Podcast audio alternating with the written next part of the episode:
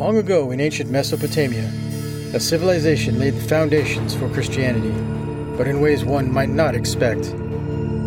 Hosts Denise and Buddy Wood go on a spiritual and thought provoking journey, uncovering and exploring some of Christianity's hidden truths. Join us as we unveil and explore the mystery that is the remnants of Ur.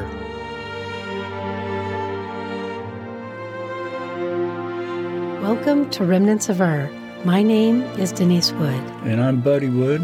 And last episode, we were going to talk about Ishmael, never got around to it because tell the telling of our story of how we met, but took a little longer than what we had expected. And so we're going to go ahead and go ahead and talk about Ishmael today. And this is episode 11, and it's entitled Ishmael, and it coincides with chapter 7, which is called The Descendants from the book Remnants of Ur. As mentioned before, these Bible stories have shaped our world as we know it today. Next episode, we will be concluding our story of Abraham and moving on to the story of Moses. Over the past five episodes, we have evaluated the Bible passages about a man who has made an astounding impact on our planet.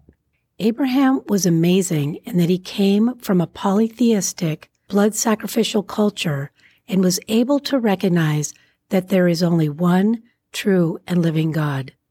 Abraham has been lifted up as a hero by the religions that were created by his descendants, but Abraham was a human, and humans have faults.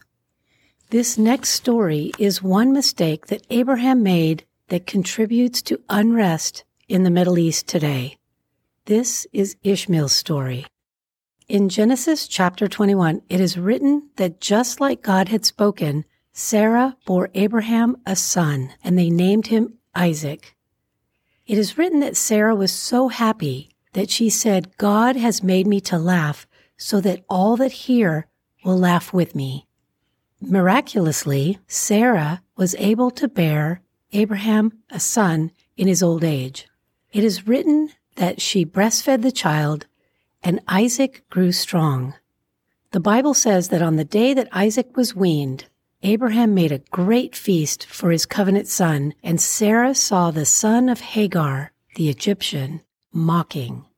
Ishmael was probably about 16 years old at the time, and it would be understandable for him to feel resentful and be somewhat cynical because he was the firstborn, and in their culture, the firstborn son is supposed to be the greatest and the most honored but not in his case. It is clear from the passage that he and his mother were looked down upon and that Sarah loathed the very sight of them. So after the feast, Sarah approached Abraham and demanded that he cast out the bondwoman and her son. She proclaimed that the son of this bondwoman shall not be heir with her son, Isaac. This yeah. occurrence was very grievous in Abraham's sight because he loved his son Ishmael and he consulted with God.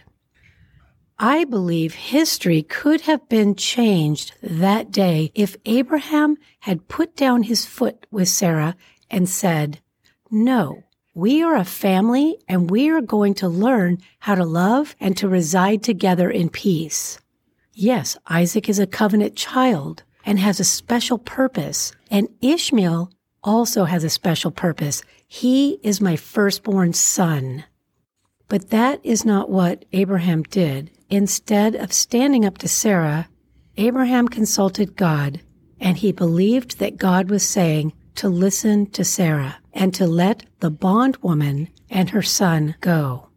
You know, that I think we should pause just for a second here. I yeah. Mean, uh, well, it's it's just it's he didn't consult with God. You know what I mean? He he he he believed that that is what God was saying. Listen to Sarah. Yeah, but it, it's obvious that Sarah was wearing the pants in that family, and, and that you yeah. know, and I don't think she was a very nice person. You know, from from this these studies, um, I get the sense too that she was not a very kind. I mean, to beat a pregnant woman, to, you know, mm. get that bond woman out of here, that mm. Egyptian with her son. They're not going to be heirs with my son. Yeah. That's those and are just kicking them out into the desert to die. Right. You know, there's there's and for Abraham to go along with that, it really shows a, a huge lack of integrity. And like I say, we're not trying to. Uh, I mean, Abraham, poor Abraham, he's up in heaven listening to us talk about him, and I apologize to him. But we we're examining his humanness, Right. and, and the humanness. and how can we use his mistakes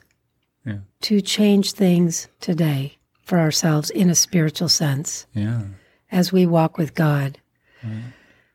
So the next morning, Abraham rose up early and sent Hagar and Ishmael away. He sent them out into the desert with limited provisions, and without a miracle, they would surely die. It is written that later, when the jug of water ran out, Hagar put Ishmael under the foliage of a bush to shade him from the sun. She walked away weeping because she could not bear to watch the death of her son.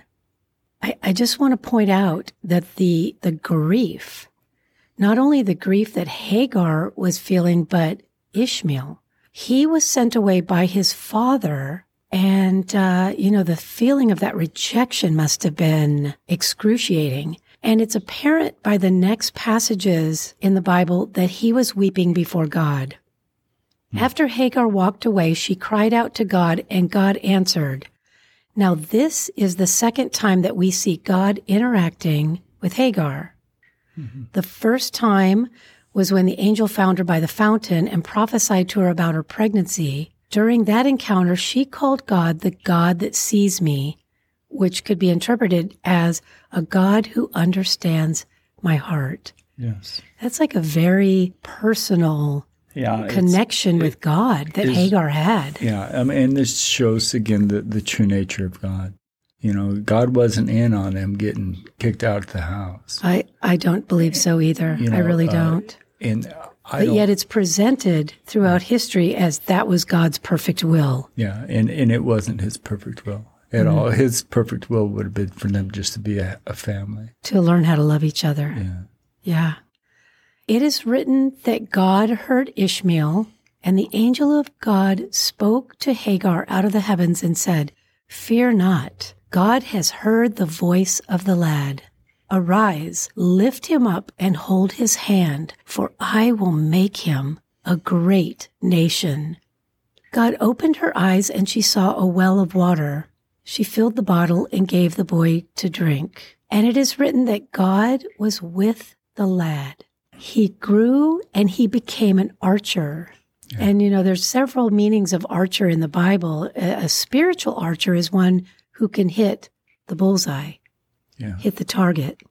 Also, the archers of those days were great military men. Yeah. I just find that so remarkable that the Ishmael was blessed with the presence of God. Yes. God and God was with him. And so he walked with God.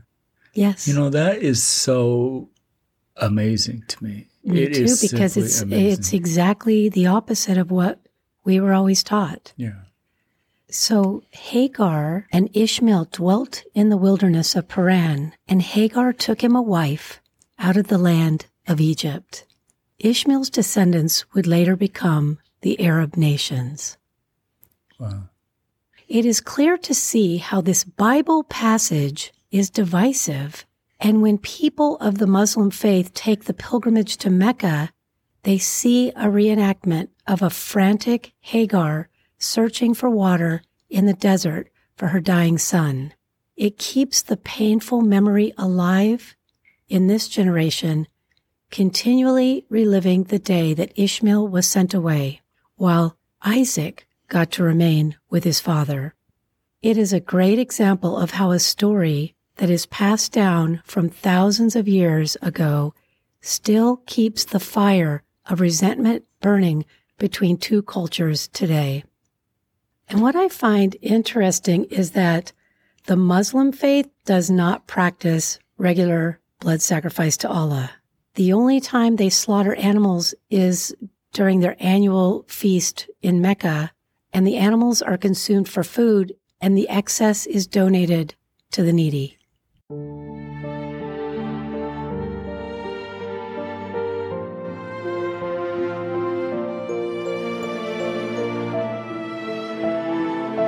That's all for this episode. Thanks for joining us. If you're interested, our book, Remnants of Ur, is available on Amazon. If you have any questions or comments, our email is remnantsofur at gmail.com.